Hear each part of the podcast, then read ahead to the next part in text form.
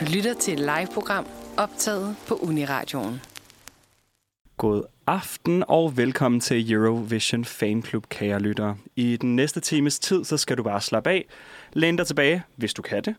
Drik en dejlig kop te, fordi det er jo nemlig kun er mandag.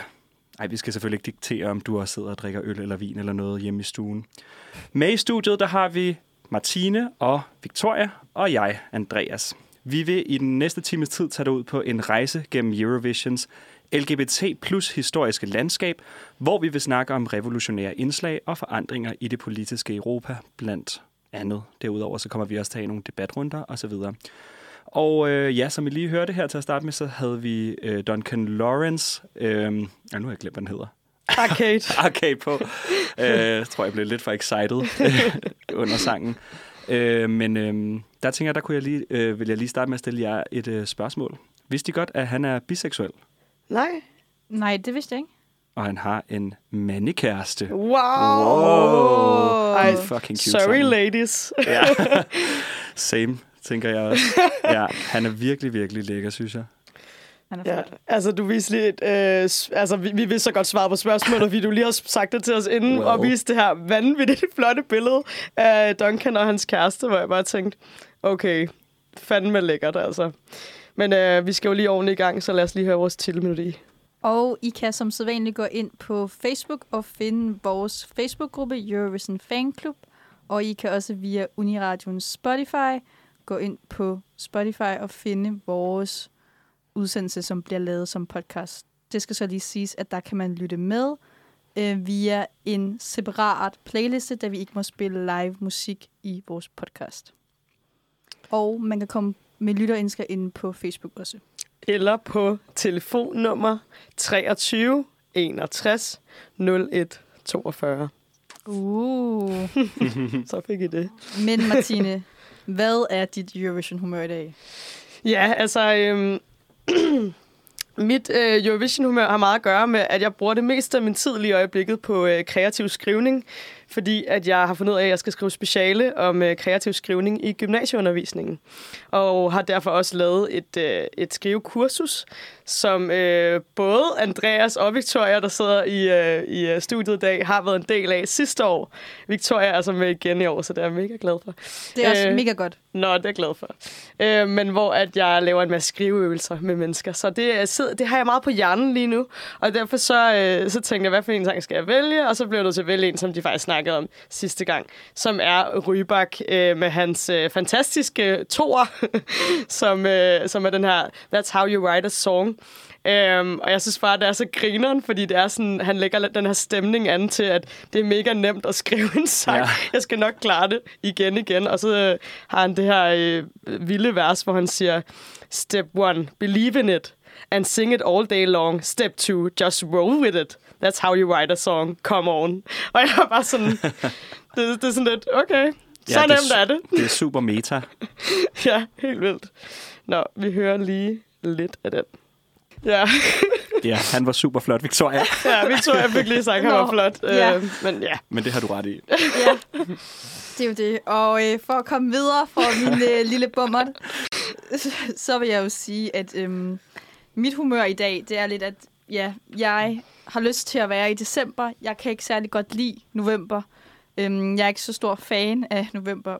Og derfor, så synes jeg, at vi skal høre en sang, som bliver sådan lidt, som er sådan ret stille og melankolsk i starten, men som så, så til sidst bliver rigtig fed, fordi at til sidst, så får vi december, og så kan vi endelig jule. Øhm, derfor så skal vi høre Christian Kostos Beautiful Mess sang øhm, fra Bul- øh, Bulgarien fra 2017. yes, den kommer på her. Hold da op, en øh, flødefyr, du har fat i der. Jamen, jeg kan godt lide det her flødepop, så altså... Ej, men de synger tit gode sange. Jamen, det har du ret i. altså, lev med det, som Mette Frederiksen siger. Ja. Bare fordi min musiksmag er anderledes. Well, that's what we are here for. Ja, præcis. Nå, Andreas, hvad med dit humør? Jamen nu, når vi- vi er i, øh, hvad kan man sige, LGBT plus verdens, øh, ja, hvad hedder det, i, der, i det her øh, landskab i dag, Mm. mm. så øh, tænkte jeg også, at jeg ville vælge en øh, sang, der ligesom er tematisk øh, hvad hedder det, forbundet til LGBT også. Og derfor så synes jeg, vi skal høre Together med, jeg kan ikke udtale hans navn, tror jeg, men Ryan O'Shaughnessy fra Irland, som lidt samme stemning som du måske er lidt over i Vika, hvor det er sådan to dudes, der løber rundt i Dublins gader, tror jeg. Og sådan bare lidt playful, og sådan ligner de lige har været inde på en eller anden bar og på vej hjem, og så ved man bare, what's gonna happen later. så det er også lidt fløde. Det er lidt flødet, men på sådan en cute måde. På sådan en sexet måde. På sådan en sexet, cute måde, ja. Lad os høre lidt af den. Yes, og det var det sidste humør, den sidste humørsang, øh, Ryan, og det helt vildt vilde efternavn. Oh, Shagnessy. Der er sikkert oh, nogle i'er derude, der vil rette mig, men... Uh, ja. Og det er come, en virkelig sød sang. Men det bringer jo også videre til dagens tema, fordi hvorfor har vi netop lige præcis valgt LGBT som emne i dag? Og det kan der jo være mange årsager til. Jeg tror, at vi først og fremmest alle tre synes, at det er et mega relevant emne. Men det sjove ved Eurovision er jo også, at man ofte forbinder Eurovision og LGBT som to ting, der ligesom hører sammen. Øhm, det er faktisk lidt sjovt, fordi da jeg først kom ind i Eurovision, vidste jeg ikke, at det var en særlig stor LGBT-ting, fordi at mine bedsteforældre er meget konservative. Men det er faktisk fordomme, som man ofte kan høre om. Det, det vilde ved det her tema er jo også, at der er jo så mange lande, der er med i Eurovision, som har konservative eller kontroversielle holdninger mod LGBT-personer, for eksempel Rusland eller Ukraine. Det kommer lidt an på, ja, hvad man ser på. Men i hvert fald så er det jo derfor, at det kan virkelig kan være et relevant emne. Øhm, og det bliver jo så også helt så lidt et politisk indslag. Ja, hvad er jeres syn på LGBT i Eurovision? Ja, øh, da vi, øh, Andreas skrev det her spørgsmål til mig, så var jeg sådan, jeg kunne enten øh, svare øh, Eurovision-personen Martine, og jeg kunne også bare svare Martine, Martine. Så jeg tænkte, øh, det går meget sjovt at starte på et, med et personligt, øh, hvad hedder det, eksempel. Og jeg synes, øh, at det, altså jeg har altid tænkt på, at når jeg skal snakke om LGBT plus miljøet, så er jeg altid lidt svært ved det, fordi jeg er jo som sådan øh, heteroseksuel øh, kvinde, øh, cis-kvinde, øh, betegner jeg mig som, øh, og derfor så har jeg nogle gange så føler jeg også, at det er svært at sige noget, fordi jeg har ikke lyst til at tage scenen for nogen, som har et, et større indblik i det end mig. Øh, og på den anden side, så er jeg totalt øh, på med, at man, man snakker åbent om de her ting. Øh, og det, man kan jo kun lære noget nyt ved at spørge ind til folks øh, både kønsidentiteter og seksualiteter. Øhm, og jeg tænkte sådan, har jeg nogensinde haft det lidt inde på kroppen? Og jeg kan huske, da jeg var yngre, da jeg var der i efterskolealderen, så, øh, så tog jeg sådan en, øh, en vi unge quiz er du lesbisk? så griner der den, at sådan, det var overskriften, hvor, der, hvor jeg tænkte sådan, kan vide, jeg må da lige tage den, fordi hvordan skulle man fand, for helvede vide det, ikke? Og man har da også stået en sen aften i byen, hvor, hvor der ikke lige har været nogen scoringer, og tænkt sådan, måske skal jeg prøve nogen for det andet hold, eller for det samme hold. Altså sådan, det har man da. Øhm, så jeg tror øh, langt hen ad vejen, at jeg sådan rigtig godt sådan, øh, ide, sådan ideelt godt kan lide at se mig selv som øh, biseksuel, af den grund, at jeg synes, at man skal være åben for, øh, for nye muligheder, og jeg synes også, at det er øh, ærgerligt at hvad kan jeg sige, sætte sig selv for meget i en kasse. Øh, så det, det kan jeg meget godt lide, den tanke, at jeg er lidt åben. Øhm, selvom jeg er pissekedelig seksuel cis-kvinde. Øhm, men, øh, men LGBT i Eurovision jeg kan sige, plus Eurovision, det er jo sådan, for mig, det var ikke rigtig sådan tydeligt fra starten af. Jeg tænkte ikke sådan, okay, det er bare lige med LGBT plus miljøet. Øh, man har set de her øh, live-udsendelser af showet, hvor at, øh, der har stået, der har været en masse pride-flag altid. Øh, og foran, så har der altid været sådan en fest øh, af noget, som, som måske godt kunne ligne øh, hvad kan man sige, øh, homoseksuelle mænd, der står og, øh, og fester med sådan nogle vilde outfits og sådan noget. Så jo, der har der været lidt et, et, et tegn på det, men, men jeg har aldrig set det som, øh, som en lighedstegn mellem de to ting. Øhm, og, men alligevel så har jeg haft det sådan lidt, at for mig er Eurovision tolerance, og det har vi også snakket om mange gange før i de gamle programmer, at, øh, at det er som om, at Eurovision i sig selv er lidt en niche musikgenre, og, øh, og derfor så tager den også, den er sådan tolerant over for andre ting, der er lidt niche på en eller anden måde. Mm. Og så får folk ligesom en arena, hvor at de er budt velkommen, fordi at der er så mange andre sådan crazy ting, og ting, der skiller sig ud, og en, en kæmpe åbenhed på den her scene. At man kan se en eller anden helt stiv, øh, øh, øh, hvad, hvad hedder sådan noget, heteroseksuel mand øh, med, med gråskægget stå på scenen og synge en eller anden romantisk sang, og så bagefter, så kan der komme øh, en... Øh, en drag queen i det vildeste skrud, ikke? Altså sådan den der blanding af, af så mange forskellige identiteter på et sted. Og så har jeg samtidig også den der med, som, øh, som jeg også har snakket før, at, at, at fordi det er så stor en international konkurrence, så er mit synspunkt, at vi har pligt til at, øh, at lade øh, Eurovision blive den her form for arena mm-hmm. for tolerance. Altså Euro, Eurovision har, har pligt til at fremvise, at alle er velkommen, og til at være politiske på den måde faktisk. Så du synes ikke på den måde, at... Øhm, for det er også noget, vi har snakket om uden for selve radio, øh, altså inden for selve radiostudiet af, og også noget, som jeg tror, der er rigtig, rigtig mange LGBT, nej, LGBT-fans, jeg skulle sige Eurovision-fans, som enten kan være enige eller uenige med, men det her med, at der er jo rigtig mange, der synes, at Eurovision bare skal være i, så, altså i godsøjne Eurovision, som ikke skal have den her grad af politik, og det kan jo være på mange forskellige måder. For eksempel også det her med, at der er mange lande, der, der øh, altså for eksempel med Islands øh, indslag, øh, Hatzari, som havde Free Palestine-flaget. Det lyder mere til, at du også, altså, at du mener, at det skal være en politisk arena mm. på den måde, hvor der skal være mulighed for at kunne komme ud med nogle holdninger, mm. øh, der ligesom der ligesom også rækker ud over det rent musikalske. Ja. Det ja. synes jeg i høj grad. Jeg synes, at der skal, også skal være en masse ligegyldige, eller hvad man kan kalde det, popsange, ballader. Øh, men, men jeg synes, at, øh, at der er pligt til, at, øh, at der også bliver udvalgt nogle sange. Jeg ved godt, det ikke er Eurovision, der udvælger enkelte sange for landene, men at det er så et, et bredt sortiment, og at det viser en bestemt og åben kultur. Det synes jeg, at jeg har pligt til jer. Ja. Øh, ja, vil du... Jamen, jeg synes, at fordi vi snakkede nemlig faktisk om det her sidst i forhold til politik og sang, hvordan de går hånd i hånd. Og jeg synes, der skal være plads til, at man har et, et budskab, men jeg synes, det er ærgerligt, hvis man vinder på bekostning af det budskab, fordi mm. at selvfølgelig at det er et overtrum for sangen. Der havde vi det eksempel med Rise Like a Phoenix, for eksempel med Conchita Wurst. Jeg synes ikke, det er en særlig god sang, men jeg kan vildt godt lide hendes budskab. Mm. Og så handler det jo om, hvad man ligesom vægter, men jeg synes sagtens, man kan have plads til LGBT-profiler, agendaer, øh, politik, uden at det nødvendigvis ødelægger eller overstrømmer en sang. Altså, jeg synes, der er en fin sådan, balance og gråzone. Mm. Øhm. Ja, vi har jo snakket om øh, sidst øh, i et af de gamle programmer, det her med, at dengang, at øh, Rise Like a Phoenix vandt i øh, København, så blev, det, blev der udsolgt af Pride-flag, øh, fordi at alle lige ville så gerne støtte op om, mm. om det, som hun stod for øh, på det tidspunkt. Og det var, øh, det var ret fantastisk, synes jeg. Ja. Nå, men øhm, skal vi gå videre til Victoria, hvad dit sådan, øh, syn på det her er? Den her sammensmeltning af LGBT plus og Eurovision.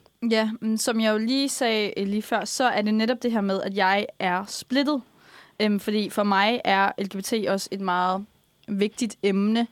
Øhm, når det gælder mig selv, er jeg heller ikke god til at putte mig selv i kasser, ligesom dig, Martine. Så jeg har i lang tid været i tvivl om min seksualitet, og er det egentlig stadig. Jeg vil nok altid være det, om jeg er biseksuel eller hvad jeg er. Uanset hvad, så synes jeg i hvert fald, at jeg ikke er så glad for at bruge labels, fordi jeg også nogle gange tænker sådan, om jeg fortjener den her label. Mm. Om der er en eller anden sådan LGBT-politiker, der skal, øh, der skal se, om jeg nu også er en biseksuel kvinde, eller hvad mm. jeg er.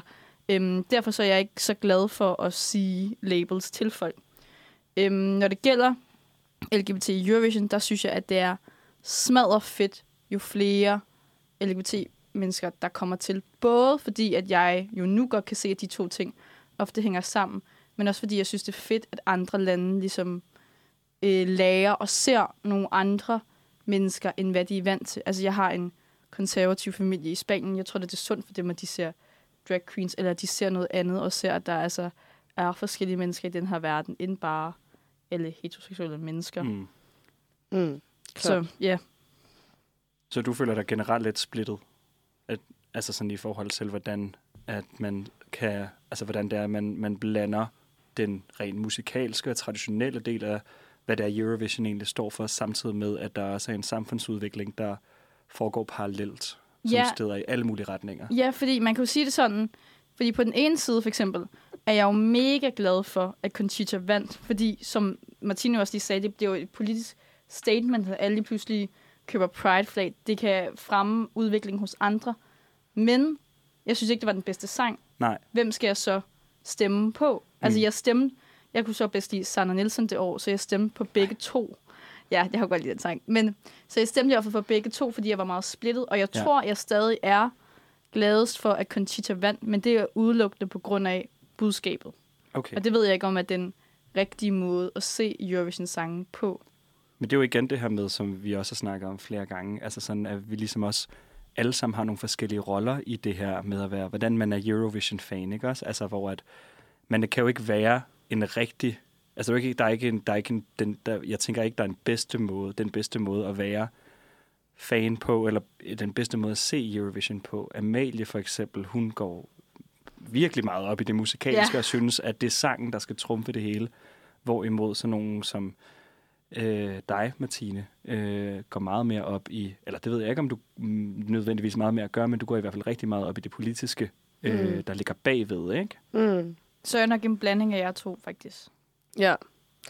Ja, jeg tror, jeg synes, at der er noget, der er spændende ved noget, som starter med at være så konservativt, som det gør.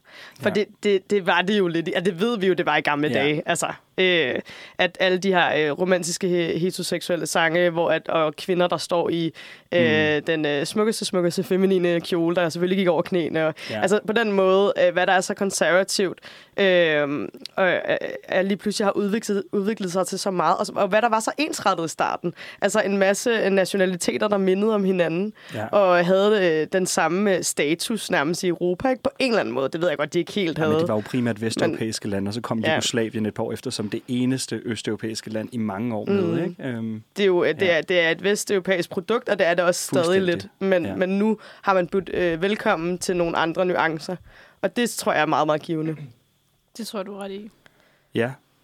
Altså, jeg tror egentlig, at, at jeg synes mange af de samme ting som dig, Martine, at jeg synes, at det er en vigtig arena for diversitet. Øhm, og der tror jeg, at jeg, på, og det tror jeg egentlig øhm, kun har noget med Eurovision at gøre. Altså, det kunne lige så godt, det kunne lige så vel have været, nu er jeg ikke fodboldfan, øh, eller Mm. generelt sportsfan, men, øh, men det kunne også lige så vel have været det samme i UEFA eller OL, at, der, Mm. at, at, at diversitet fyldte, fylder noget mere. Og i og med, at Eurovision også har, en kreativ, har et kreativt grundlag i form af det musikalske og det performative, så tror jeg, synes jeg især, at det er et sted, hvor det er, at det kan få lov til at skinne igennem. Mm. Øhm, jeg tror også, at jeg synes det her med, at vi er et sted i verden lige nu, som er super mærkeligt, øh, hvor at der er krig, og der er øh, ulighed, og der er altså bare, hvis man kigger bare på et land, som altså sådan en forskel mellem, jeg ved ikke fordi man skal snakke om forskel decideret, men Europa er jo så splittet, som noget mm. kan være. Vi, jeg ved hvor mange forskellige stater, der er plus 40 et eller andet, ikke? og hvor der er kæmpe forskel fra Finland til Ungarn. Ikke? Altså sådan der, selvom det der er en flyvetur på halvanden time. Mm. Det er sindssygt, hvor meget, øh, hvor, hvor lille Europa er, og hvor stor øh, diversitet der alligevel egentlig også er. Det er derfor, jeg tror, at jeg synes, at Eurovision som organisation også har et rigtig godt sted at kunne, komme, kunne få lov til at komme ud med nogle af de her udtryk, og samtidig synes jeg også, det er mega fedt, når det er, at kunstnere de gør det, selvom det er på, på bekostning af noget andet. Mm. Øh, for eksempel med Hatari, der viser øh, Free Palestine-flaget, og når det er, at øh, der også kommer noget røre hos, hos, øh, hos publikum, der sidder bag skærmene. Øh, At de tager Ja. nogle chancer, og folk kan blive lidt i tvivl også. Altså Ja. sådan at lige blive skubbet lidt til nogle grænser. Ikke? fuldstændig. Ja. Okay, men Og så det har her- jeg lige et spørgsmål til dig. Ja, jeg vil bare lige hurtigt sige det her med, jeg tror også det her med, at, at øh, det, Eurovision er også super intersektionelt, ikke? Altså mm. sådan, at der, det, det kan ikke kun, jeg synes ikke personligt, det kun kan koges ned til det traditionelle musiske øh, fundament, som, som der er måske nogen, der, der føler, at Eurovision er, at, at, at, at det er den organisation, det ligesom skal forblive.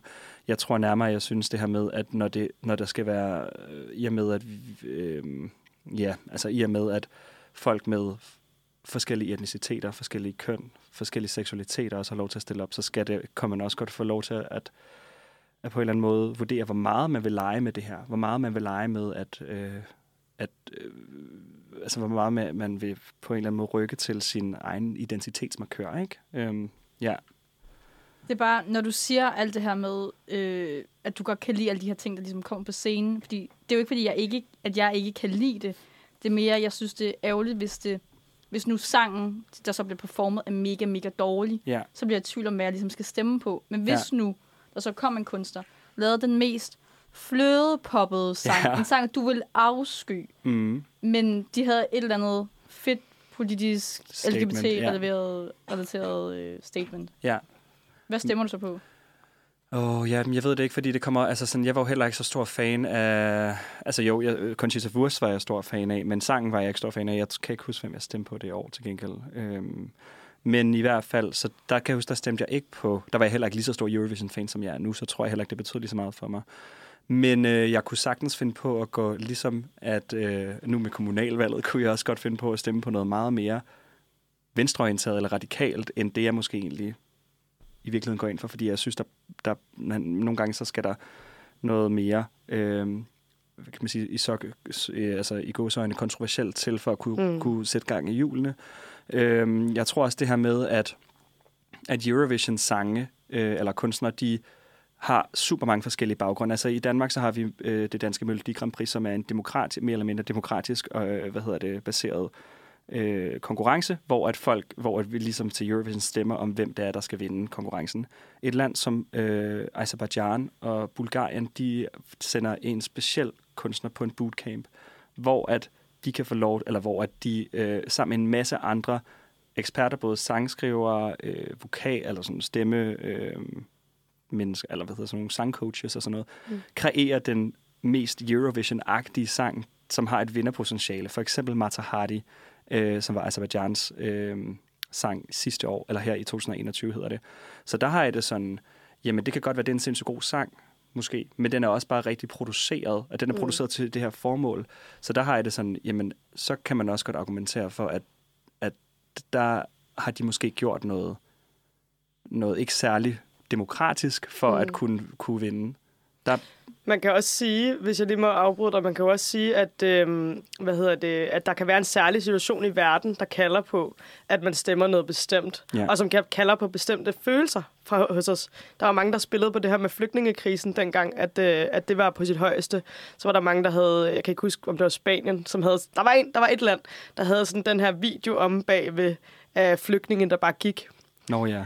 Og ja det, Det er jo altså, øh, det er jo at ramme lige ned i, ja. I hjertet hos rigtig mange ja. Mennesker. jo. Fordi ja. du bliver konfronteret med noget, som man egentlig gerne vil glemme. Men så bliver du konfronteret på det med, på landstækkende, eller på, hvad hedder det, international tv. Ja. Lige foran uh, din sæde hyggetid med familien der, ikke? Jo. Og ja, og man det kan, er der, vildt. der er alle, der kan man, ja, der er også, altså, og det er jo igen det, der er med Eurovision.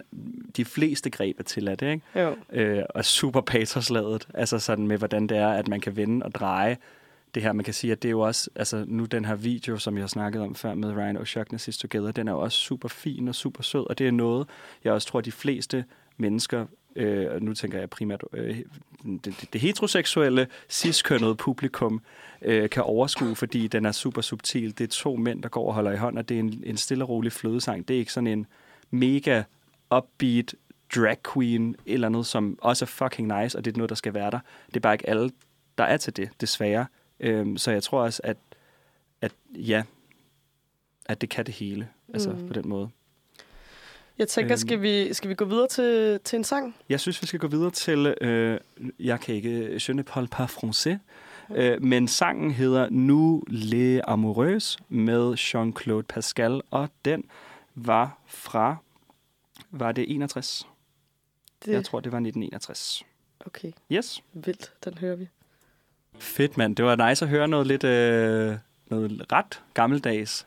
Øh, men det her, det var Nous les Amoureuses med Jean-Claude Pascal fra Luxembourg. Et land, vi jo ikke rigtig Mm. ser mere i Eurovision, desværre.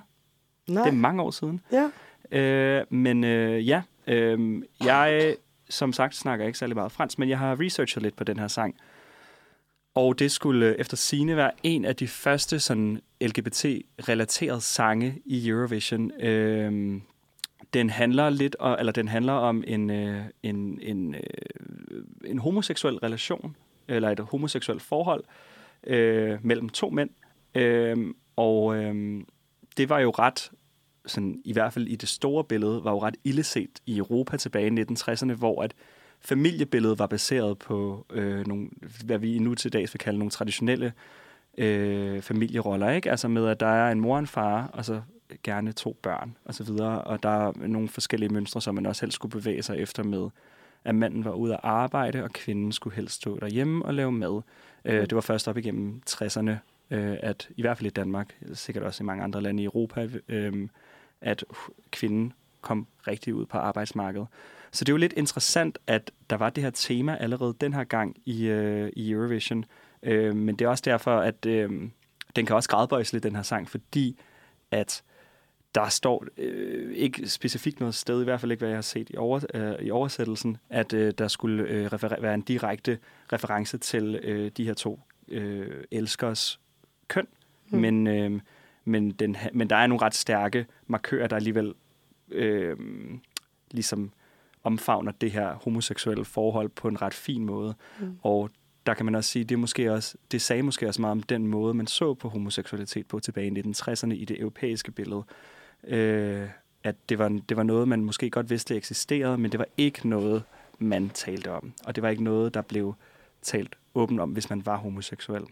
Det, det har man jo virkelig set gennem meget i litteraturen også. Ja. Altså sådan det der med, altså de der sådan helt gamle digte, som man har fundet fra sådan, øh, ja, oldtiden og sådan Ja, noget, ja. og fundet ud af sådan, at det var, at det, at det var homoseksuelt. Altså kunne man skrive på det på en måde, så det, så det godt kunne blive udgivet. Og, Fuldstændig. Ja. Ja, også det her med, altså sådan H.C. Andersen har der også udgivet nogle, øh, nogle digte, som mm. har været, øh, har tolket til at være meget øh, selvbiografiske i forhold til hans forhold til mænd, ikke? Mm. Øh, Ja. ja. Altså, vi skal i virkeligheden helt tilbage til oldtidens Grækenland, hvor Sappho jo skriver Præcis. erotiske digte til kvinder. ja, præcis. Hvor er det le- ordet lesbisk også kommer fra. Mm. Fordi hun var fra øen Lesbos. Lesbos, ja. Det var Ja. lige præcis den, jeg tænkte på, da ja. jeg sagde det. Ja. Der har også været nogle, Altså- der har også været, det er så godt nok lidt uden for de europæiske grænser, men der har været fundet også nogle thailandske skrifter, er jeg ret sikker på, eller i det område i hvert fald. Jeg ved Ja. ikke, om det har været Thailand øh, decideret, men det har i hvert fald været i de sydøsteuropæiske lande, hvor at man har også allerede dengang faktisk har snakket om det tredje køn, Mm. øh, som har været en hellighed.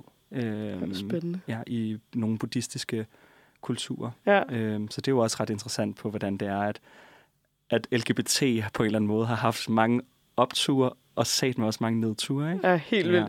Jeg, jeg tænkte også over det før. Sådan, selvfølgelig, er det, selvfølgelig er seksualitet og kønsidentitet noget, man behandler i Eurovision. Selvfølgelig er det det, fordi det har det altid været i, i, i kunst. Mm. Kunst handler om identitet, og identitet kan du bare ikke adskille fra, øh, fra køn og fra seksualitet, for det, er det, altid, det har man altid snakket om.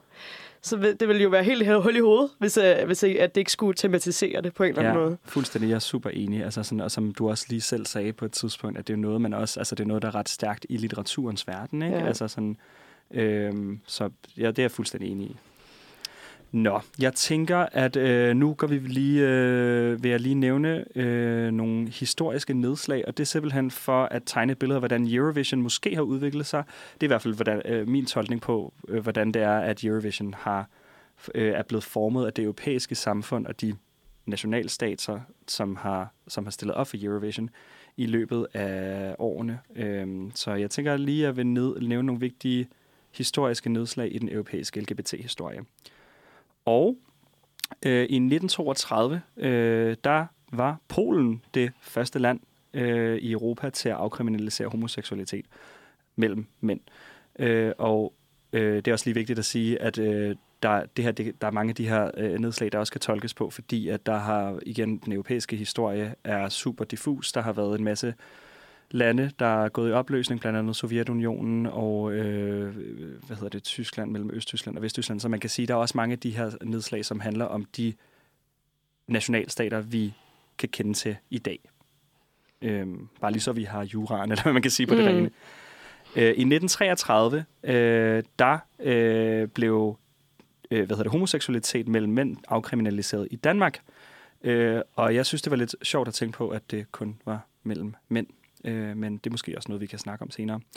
I 1948, der, øh, øh, hvad hedder det, der nedskriver FN øh, menneskerettighedserklæringen, som øh, hvad hedder det, indeholder øh, et statement om, at alle folk eller alle mennesker er født lige og med lige værdighed. værdighed. Så der er generelt øh, her et fokus på en genoprettelse af de demokratiske værdier, og måske også nogle nytænkende strategier øh, her under tiden efter 2. verdenskrig, hvor at Europa oplevede et af sine største, hvad kan man sige, identitetsmæssige tab. Øh, så der har man måske også haft behov for at tænke over nogle nye måder på, hvordan man kan have nogle moderne demokratiske øh, systemer på. I 1953 så øh, skete verdens første kønsmodificerende operation, som fandt sted på Rigshospitalet, hvilket var en amerikansk soldat ved navn Christine Jørgensen, Christine Jorgensen, jeg ved ikke lige, hvordan man vil udtale det. Øhm, I 1972 så blev Sverige det første land i verden til at tilbyde, eller i Europa, sorry, til at tilbyde hormonbehandlinger til transpersoner og samtidig tilbyde operationer. I 1981 så fjernede Sundhedsstyrelsen i Danmark homoseksualitet fra listen over sindssygdomme. I 1987 kom der et forbud mod at diskriminere på baggrund af seksuel orientering, og vi er stadig i Danmark. I 1989 så blev Danmark det første land i verden, så, og dermed også i Europa, til at introducere registreret partnerskab mellem øh, ja, par af samme køn. I 2017 så blev Danmark det første land i verden til at øh, fjerne, og jeg hedder det her ord, men transdiagnoser, som det blev kaldt desværre, Mm. fra sygdomslisten. Øh, Det er fandme sent. det, Det er så sent. og det første land i verden. Mm. Det er så crazy. Det, det er sindssygt. Jeg kan stadig ikke sådan komme over det. Mm. Og nu er vi, så vidt jeg husker, i år 2021. Øhm, så nu tænker jeg, at jeg vil spørge jer, hvor øh, tænker I, øh, at vi er nu? Øhm, hvad, hvad synes I, der præger vores hverdag? Måske sådan vores, både vores fælles hverdag øh, her i Danmark, og måske også gerne i Europa, og hvordan det også påvirker jeres personlige hverdag. Mm. Øhm, ja, Ja, hvis jeg må starte, så, øh, så synes jeg, at, øh, at, at jeg er jo, som vi også snakker om i starten, er, jeg er både lidt biased af, at øh, jeg selv er heteroseksuel ciskønnet, så at jeg ikke har oplevet særlig meget øh, diskrimination. Øhm, også biased af, at jeg går på øh, læser på KUA, ligesom I også gør. Øh, bor i København, øh, kommer fra en øh, privilegeret familie, og, øh, og af den grund øh, har rigtig mange grunde til ikke at blive diskrimineret i virkeligheden. Øh, fordi at, øh, at KUA er jo totalt sådan øh, insidermiljø, hvor alle nærmest elsker hinanden og er mega åben over for alle mulige forskellige seksuelle kønsmæssige orienteringer. Men, øh, eller, ja, I ved, hvad jeg mener. ja, ja. Jeg får sikkert sagt noget, der er forkert her, men det, det må man lige være over med. Øhm, derfor så, så er der ikke øh, på den måde noget, der fylder for mig øh, min dagligdag. Men så en gang imellem, så sker der jo et eller andet, hvor man lige pludselig får sådan en kæmpe what the fuck oplevelse. Og det øh, gør jeg blandt andet med øh, sidste års, eller det års Pride, hvor jeg så øh, hører alle de her stemmer, der fortæller om, øh, hvordan de går, hvad, hvad de går og oplever i deres liv.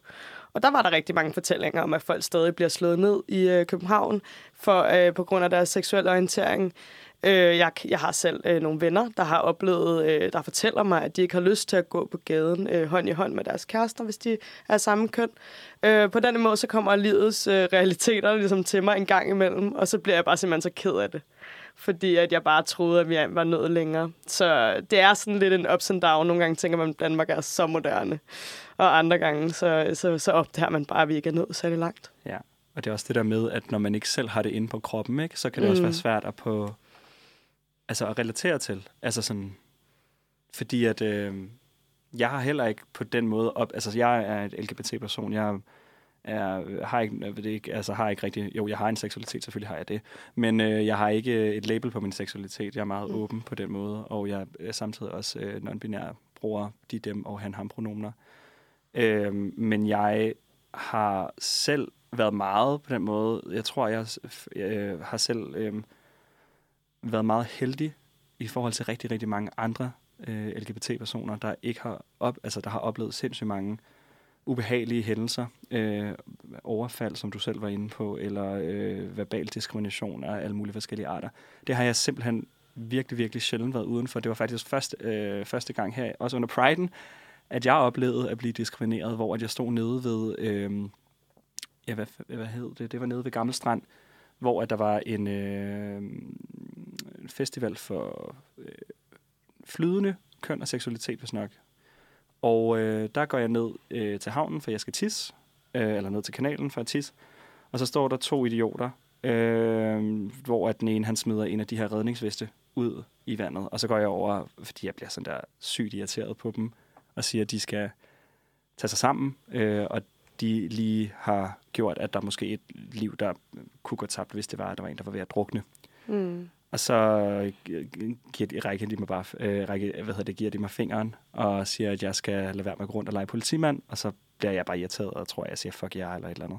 Mm. Så går jeg op til min veninde, lige for at klare hende, hvad der er sket, og så kommer de forbi igen, og så giver de mig bare sådan en kæmpe dræberblik, og så kigger jeg på dem igen og giver dem et dræberblik, og så siger de, at, øh, så siger de til mig, held og lykke med politieksamen, når du når så langt, eller hvis du når så langt. Og så tror jeg bare, at jeg siger, hold kæft, en klam idiot du er, mm. eller et eller andet. Og så siger han øh, sådan ret truende, at øh, jeg skal passe på, hvad jeg siger, øh, fordi jeg ikke er noget en, en klam bøsse. Ej, ja. Øh, Fucking idiot. kæmpe idiot. Mm. Øhm, og jeg blev heller ikke, jeg blev ikke sådan stødt på min egne vegne, fordi at jeg var sådan, det kunne jeg sagtens ryste af. Jeg blev mere stødt på mit communities vegne. Altså sådan, og jeg, der gik det også sådan, jeg vidste selvfølgelig godt, hvordan at, øh, folk, eller, at folk oplever kæmpe meget diskrimination, men jeg tænkte sådan, at hvis det er noget, der også går ud over, hvis det er noget, jeg også nu selv har oplevet, så må der godt nok også være mange mennesker, der oplever det. Altså hvis det, jeg, det her, det var overhovedet ikke en situation, hvor at han kunne vide, om jeg var LGBT-person eller noget. Det var seriøst kun fordi, at jeg, altså, at, at jeg var til stede på den festival der, og så kunne han antyde, at jeg var homoseksuel eller øh, en LGBT-person. Det synes jeg simpelthen bare var, var mega klamt. Mm. Helt vildt. Det er, det er sjovt sådan noget, altså det her med, at man, at man selvfølgelig bare antager ens seksualitet på baggrund af dit tøj og sådan noget. Men jeg synes, det der er interessant med det, du siger også, Andreas, det er jo det her med, at det værste, man kan kalde en person, det er åbenbart, at man er homoseksuel.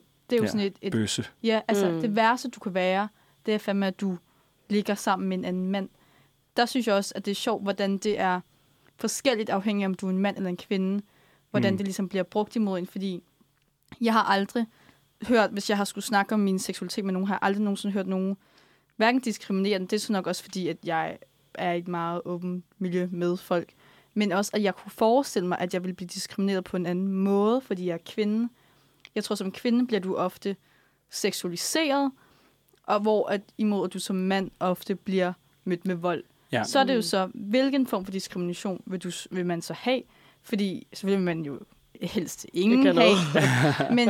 Jeg vil virkelig ikke bryde mig om, hvis jeg skulle kysse en eller anden kvinde, og så at jeg vidste, at der var nogen, der sad og glodede, Mm. som om, at det her det var, gjorde jeg for dem for en eller anden seksuel fantasi. Altså, Nej. det synes jeg er dybt ubehageligt. Ja, eller man bliver, eller at jeg tror også sådan et som, altså det, og det er også noget, jeg selv har hørt, når jeg har været i byen, eller hvis jeg har oplevet, at mine veninder eller andre kvinder har øh, oplevet at blive diskrimineret, så er det ofte ord som kælling, luder og noget mm. andet igen, hvor at det er altså nogle, nogle, nogle skældsord, som henvender sig mere til øh, Hendes, øh, Hendes- hendes... seksualitet i forhold til, om hun er aktiv eller ej. Det er jo Ja, netop, der er så mange Mm. mm. banord, som faktisk, ja, som handler om kvinder i forhold til, om de er en skøge i gåsøjne, Mm. mm. eller om de er en jomfru.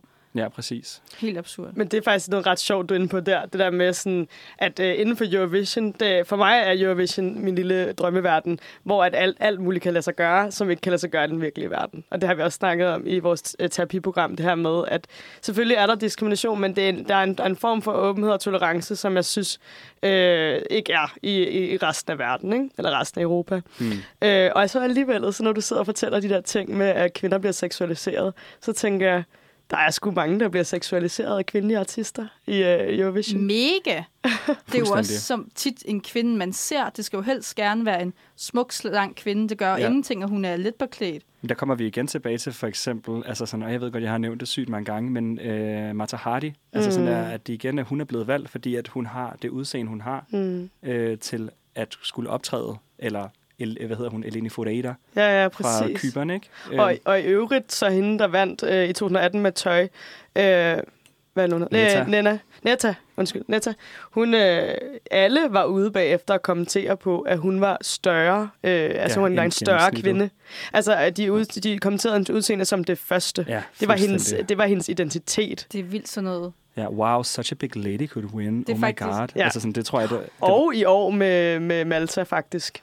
Øh, Når jeg- Som også var øh, lidt Ja. af større øh, bygning. Ja, præcis. Det er sjovt, Der- fordi det er rigtigt. Det er det værste også, man kan være. Det er, at man kan være tyk. Man må Mm. mm. ikke være tyk og Nej. homoseksuel. Uha. Men Mm. mm. igen, så synes jeg også ofte, at det falder på kvinderne. Øh, Mm, det gør det, ja. Altså sådan, det er kvinderne, der, hvis det er en, en tyk mand, der stiller op, så bliver det det, ser man lidt igennem fingre med. Det er ikke det, det kommer til at handle om rigtigt. Altså Mhm. sådan der, hvilket du heller ikke skal gøre.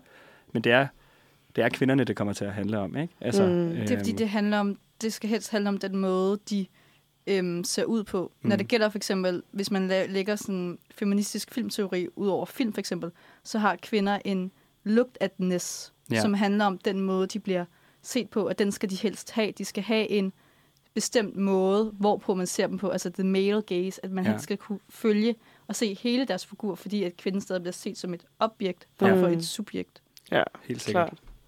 Nå, men øh, jeg tænker på, skal vi lige høre en sang? Sindssyg idé. Fordi øh, så, øh, så kan man jo ikke komme uden om den her sang, når man snakker om LGBT plus miljøet.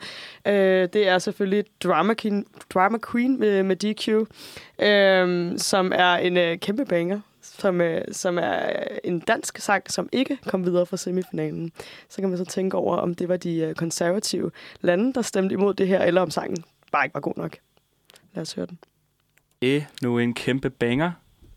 Mega banger. Sindssygt nice sang. Jeg kom lige her i øh, under sang, så kom jeg bare lige til at tænke på noget i forhold til vores snak, vi havde lige før, øh, om objektivisering og sådan noget. Og det her, det er... Øh, jeg kom til at tænke på øh, Polens indslag til øh, Eurovision i år 2000, og det må have været 14, fordi det var der, hvor Danmark var host, ikke? Mm. Ja. Med, jeg kan ikke huske, hvad hun hed, men Slav, det var Slavic Girls, Mm. øh, med en øh, masse kvinder, der sidder på scenen og kerner mælk. Ej, Og så kan jeg huske, så er der et tidspunkt i sangen, hvor at øh, forsangeren hun synger Shake what your mama gave you.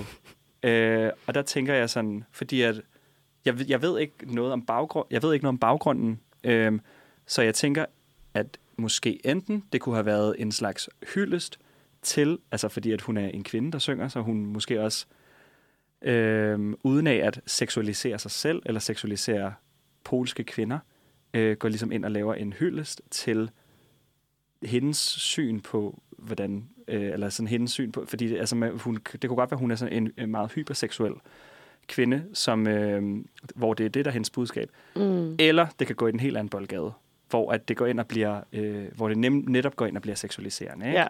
Kan I- Ja, ja, jeg kan tydeligt huske det billede nemlig af, at man bare kunne se hendes kavalergange, mens hun sad og kværnede smør. Eller Det var mange. Det var tre kværnet. kvinder eller fire Ja. kvinder, der sad og kværnede Ja. smør på kanten af scenekanten. Jeg har det der billede øh, printet på min nethænde. Men når du siger det her med sådan, ja, netop, hvad var hendes budskab? Fordi selvfølgelig har det her været noget, hun selv har ville, fordi hun ville fremme et eller andet. Så er det jo bare fedt. Mm. Men da jeg så det tilbage i 2014, der tænkte jeg virkelig bare, det er nogen, der har fået at vide, at sex sælger. Derfor så skal vi have Mm. lidt på kvæle kvinder igen. Det er jo det sjove, den sjove gimmick, som vi har snakket om så mange gange før. Det er at vælge øh, et eller andet, der sker, der er mega grineren på scenen, og så Ja. får du mange stemmer. Og der er det bare lidt sjovt, at der ikke er nogen, der lige tænker, Hov, det er, det det her lidt for meget. Det er jo ikke så Også- børnevenligt. Nej, heller ikke. Nej, det er ikke så det er børnevenligt, men det er også det her med, at sådan, det er også en sjov, altså fordi altså, de sidder, de har jo sådan nogle polske, sådan nogle ejens øh, dragter på. Altså nogle flot, meget flot, det ligner sådan noget, Ja. vi havde på ude, eller kvinder havde på ude på Dragør, i Dragør eller Fanø tilbage Ja, i ja. 1800-tallet. Og det er et katolsk land. Meget katolsk land, så det er Ja. virkelig, virkelig en sjov blanding, men øh, Mm. jamen, det kan vi jo altid snakke mere om en anden gang. Nå, jeg tænker, at øh, vi kan gå lidt videre til at snakke om nogle LGBT-deltagere, for det synes jeg ikke rigtigt, vi kan komme udenom. Mm-mm. Vi har jo været lidt inde på det allerede i forhold til Jean-Claude Pascal med Nusle Amoureuse fra Luxembourg i 1961, men der er igen, der er en ret stor usikkerhed på, hvorvidt det egentlig også var et LGBT-relateret indslag, øh, grundet af den tidsmæssige, øh, ja. ja. Men øh, jeg tænker, at øh, den første, øh, det kunne være spændende lige at snakke om den første åbne LGBT-deltager, eller den person, den deltager, der i hvert fald øh, var åben omkring sin seksualitet, som var Paul Oscar fra Island, der deltog i 1997.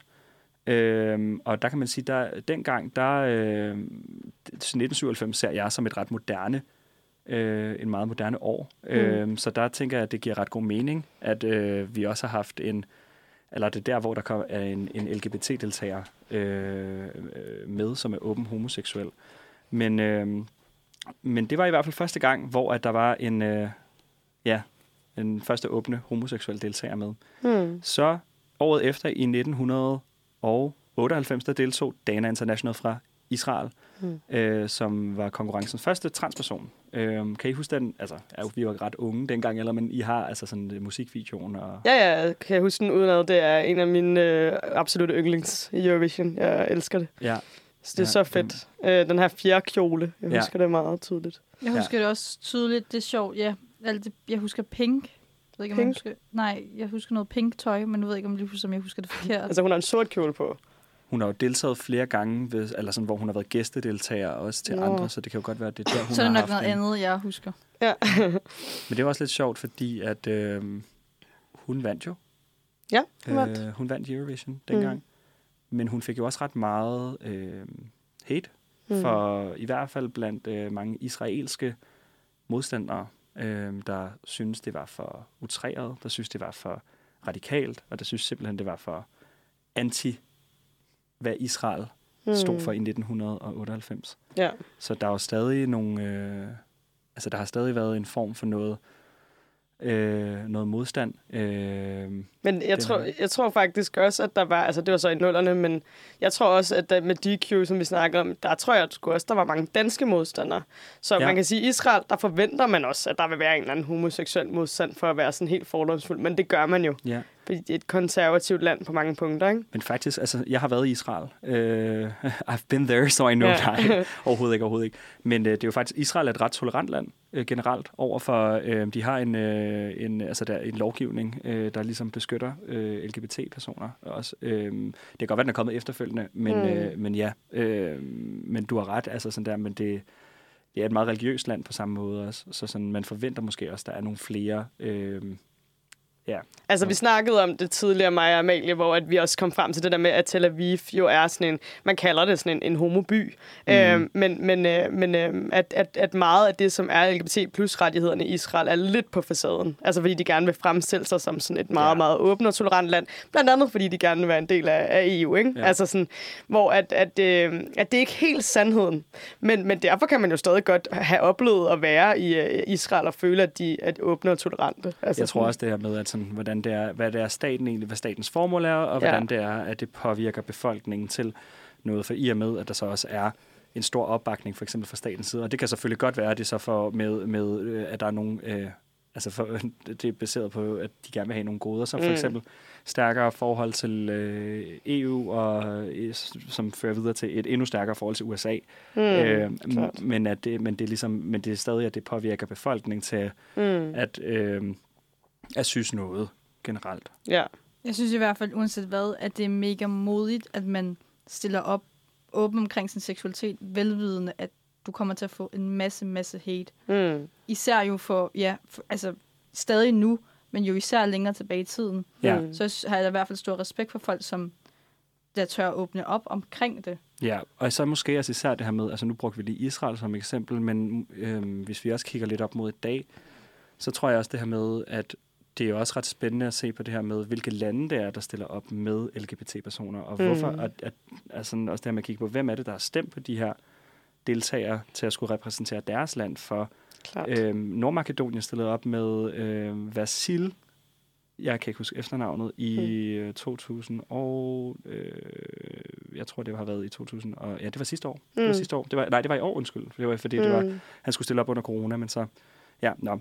Men øh, han er også åben homoseksuel, og Nordmakedonien er også et ret Mm. øh, konservativt land. Øh, så det er også det her med, hvilke lande har måske også behov for at kunne stille op med en person, for at, både for at kunne vise det europæiske samfund, vi er åbne og tolerante, mm. hvis det er det, der er henseendet, men også det her med at kunne skabe nogle, noget røre i sin egen lands befolkning. Ikke? Altså sådan, så det er også, Mm. ja, hvis Danmark stiller op med en, en, øh, en LGBT-deltager eller øh, et eller andet, så vil de fleste nok være sådan, okay, det giver mening, vi ved, hvordan Danmarks øh, syn på, i hvert fald sådan der overordnet, hvordan det er, at, at øh, Danmarks syn er på øh, Ja. LGBT-personer. Men der er ingen tvivl om, at Danmark ved, ligesom alle andre lande, at hvis du, at, øh, at det er blevet en salgsstrategi at vise, at man er tolerance over, over, to, har tolerance over for, for homoseksualitet.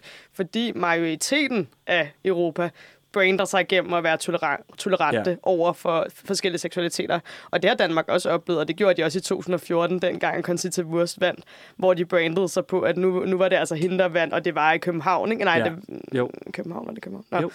Øhm, Udover det, sådan... Øhm, så, så jeg tror, alle lande ved godt, de skal spille på det. De har da også Ja. en gang imellem lavet nogle mottoer til Eurovision, der har været sådan lidt...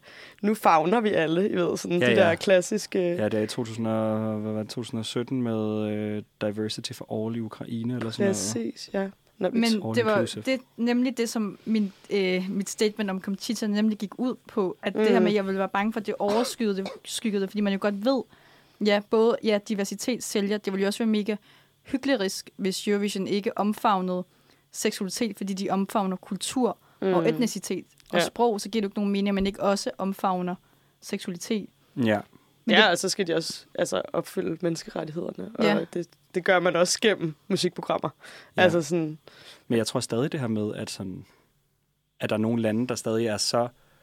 Ej, det ved jeg ikke. Altså, sådan, jeg har bare en idé om, at der stadig er nogle lande, der øh, på den måde, hvor, at, øh, hvor der ikke er lige så stor tolerance internt eller sådan, øh, mm. Indrigs for LGBT-rettigheder, at der, at der vil blive for meget røre, hvis det Mm. var, at de, hvis det var, det gik hen ligesom at blive sådan et, et, øh, et salgsstatement mere end noget andet. Øh, mm. Så tror jeg, at de selv vil miste rigtig mange stemmer, eller ikke stemmer, men de vil miste rigtig mange seere på det derhjemme, ikke? Jo, jo. Øhm, det er også så klart, det- det... ja. Så det, er, hvad de sådan, det er meget spændende det der med, sådan, hvad tænker man om det land, man selv bor i? Og hvad tænker man omkring, hvordan man vil se ud øh, Ja. i forhold til de andre europæiske lande? Ja, præcis. Og det tror jeg virkelig nærmest det hele handler om. Og det altså. kan vi lige hurtigt kort også nævne her i forhold til queer-året 2007, hvor at, øh, som vi har hørt fra Drama, øh, Drama Queen, ja. Op fra Danmark, Verka Sedushka stillede op fra Ukraine, og Maria Serifovic stillede op fra Serbien, hvor at alle tre, altså det var så to drag queens, vi havde med, henholdsvis Drama Queen og Verka fra Danmark og Ukraine, og Maria Serifovic fra Serbien, som er øh, åben lesbisk, øh, som vandt, hvis nok også det år. Ja, og Værker Mm. kom på andenpladsen. Og Værker kom på andenpladsen, ja. Ja. jo. Øhm, så det er jo også ret interessant, det her med, at vi har, igen, som vi snakker om lige før, et øh, udad til i gåsøjne ret tolerant land som Danmark, og vi ved ikke, hvad strategien har været, men to lande som Ukraine og Serbien, som måske har et... Øh, jeg synes også, det er svært at snakke om, fordi man kan jo ikke sige, hvordan et Nej. land har et specielt syn på noget. Det kan man ikke. Men øh, øh, det er jo også en slags meget øh, etnocentrisk øh, og nation- Ja, ja. national, nationalistisk på en eller anden måde også Klart. måde, man snakker om andre lande på i forhold til, hvordan det er, de portrætterer sig selv, og hvordan det er, de gerne vil portrætteres. Men, mm. men det Mm. vækker stadig i level en lille klang i mit hoved, når det Ja. er, at Ukraine og Serbien stiller op med sådan nogle her deltagere. Mm, helt sikkert. Øhm, Og, og spændende, at, ja. ja. at, de, at de er nået så langt. Dem, som rent faktisk repræsenterer to uh, LGBT plus markører, ikke? Jo, fuldstændig. Ja. Skal vi, øh, skal vi lige høre øh, øh, lidt af, af Værkas sang? Det synes jeg. Det synes jeg. Den kommer her. Og det var Vertka Serdushka. Ja. Og som sagt, så kan I gå ind på vores Facebook-gruppe, Eurovision Fan Club, hvor I altid kan komme ind med lytterforslag eller andre forslag, som I gerne vil have, vi snakker om. Og så kan I komme ind på vores Spotify og finde vores podcast via Uniradioen. Og der er der en separat playliste, hvor man kan høre musikken.